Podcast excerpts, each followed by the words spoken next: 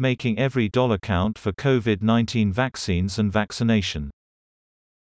The COVID nineteen pandemic has forced governments in Africa and around the world to make difficult decisions that profoundly affect their population's health.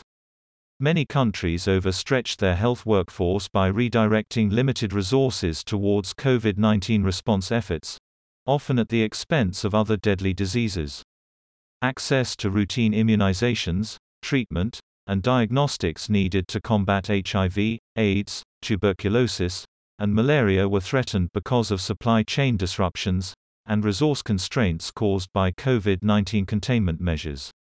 Cumulatively, as of mid-June, over five hundred eighty million doses of COVID nineteen vaccines have been administered on the continent. Of these doses administered, over three hundred million people have been partially vaccinated, close to two hundred fifty million have been fully vaccinated, and slightly over twenty million have received a booster dose. Overall, approximately seventeen percent of the continental population is fully vaccinated. As African public health leaders focus on rebuilding health systems and programs, and reversing the gains lost, they will also need to continue supporting COVID nineteen vaccination to protect Africa's most vulnerable. Success will depend on taking the most cost-effective response that will quickly achieve greater health impact at least cost, and will require the use of a formalized community healthcare worker structure, improved digital information systems, and an integrated delivery system for healthcare. We collected data from twenty-seven African countries to model the cost-effectiveness of COVID nineteen vaccination in Africa, including the hospitalizations averted and lives saved compared to the cost of vaccine delivery through campaigns and clinic-based vaccination programs. We examined when African countries initiated COVID nineteen vaccine rollout, the efficiency of ramping up the campaigns, the selected populations targeted for vaccination, and the types of vaccines used, which determine the number of doses required and needs for cold storage capacity. Our analysis from the twenty-seven countries shows that the next phase of the fight against COVID nineteen can be more effective if we follow three key strategies: be targeted, be fast, and be frugal. First, we must get back to basics regarding who needs COVID nineteen vaccines at this point of the pandemic. Africa's population is on average younger and at lower risk of severe illness from COVID nineteen. We have also recently observed significant levels of natural immunity among Africans, more than sixty-five percent, as a result of a previous COVID nineteen infection or receiving COVID nineteen vaccines. At the same time, current evidence indicates that certain populations, the elderly, pregnant women, health workers, and those with comorbidities such as hypertension and diabetes, are at much greater risk of illness and death. Although the initial recommendations focused on achieving high vaccination coverage across the total population, our study shows the value of being more targeted in our response efforts. In Kenya, for instance, our partners found that scaling up vaccines to thirty percent of the population, but focusing on the elderly, was considerably more effective in preventing more severe illness and hospitalization than trying to reach seventy percent of the general population. In Nigeria, we observed similar findings when modeling a scale-up plan targeted to those most at risk for severe COVID nineteen disease, or approximately twenty-five percent of the population. Second, we are still in a race against this disease to protect the population against severe disease, but also to prevent the emergence of potentially more virulent variants and subvariants. In countries where large numbers of the populations remain unvaccinated, public health leaders must move with urgency and scale up more efficiently.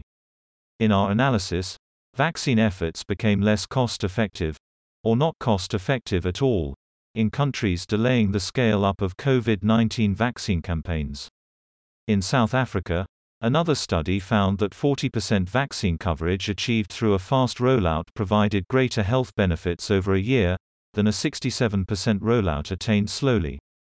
To achieve effective COVID nineteen vaccine coverage, additional investments targeting on-the-ground challenges will be needed. Most importantly, the Africa Centers for Disease Control and Prevention must support risk communication programs to help encourage Africans, especially those most at risk, to get vaccinated.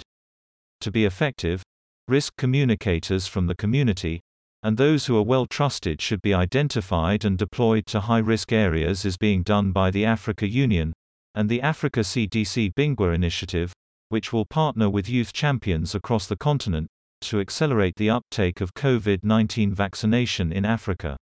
We also urgently need to modernize our supply chains, to improve COVID nineteen vaccine access to populations in the provinces or rural areas. Third, we must recognize that every plan comes with a cost.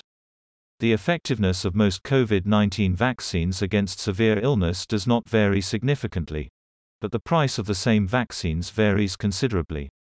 To make vaccination programs as cost-effective as possible, countries may need to obtain vaccines at the lowest price possible. The goal is to be frugal about our vaccine purchases, without sacrificing quality. A critical step on this path for Africa is self-sufficiency in the production of our own vaccines. Consider that less than twenty percent of people in low-income countries have received a dose of the COVID nineteen vaccine, compared with about eighty percent in high-income countries. The disparity in access is unacceptable. Within this context, the Africa C D C launched the Partnerships for African Vaccine Manufacturing. The partnerships are both crucial and timely, and deserve maximum support. The goal is to build vaccine production capacity such that by twenty forty, sixty percent of all vaccines used on the continent are produced in African countries. The partnerships are also contributing to bringing COVID nineteen vaccine production to the continent. Over time, this will help ensure that Africa has reliable access to vaccines for COVID nineteen and other vaccine-preventable diseases at reasonable prices. We are confident that we can successfully vaccinate the populations in Africa at great risk of COVID nineteen and reinvigorate our strained health systems. To do this, we must be guided by data-driven decision-making, and ensure that each decision we make is cost-effective and impactful. Editor's note. Justice Nonvignon is the acting head of the Health Economics Program at the Africa Centers for Disease Control and Prevention, and Nicaise Ndembi is the senior science advisor to the Africa C D C director. The article reflects the author's opinions and not necessarily the views of C G T N.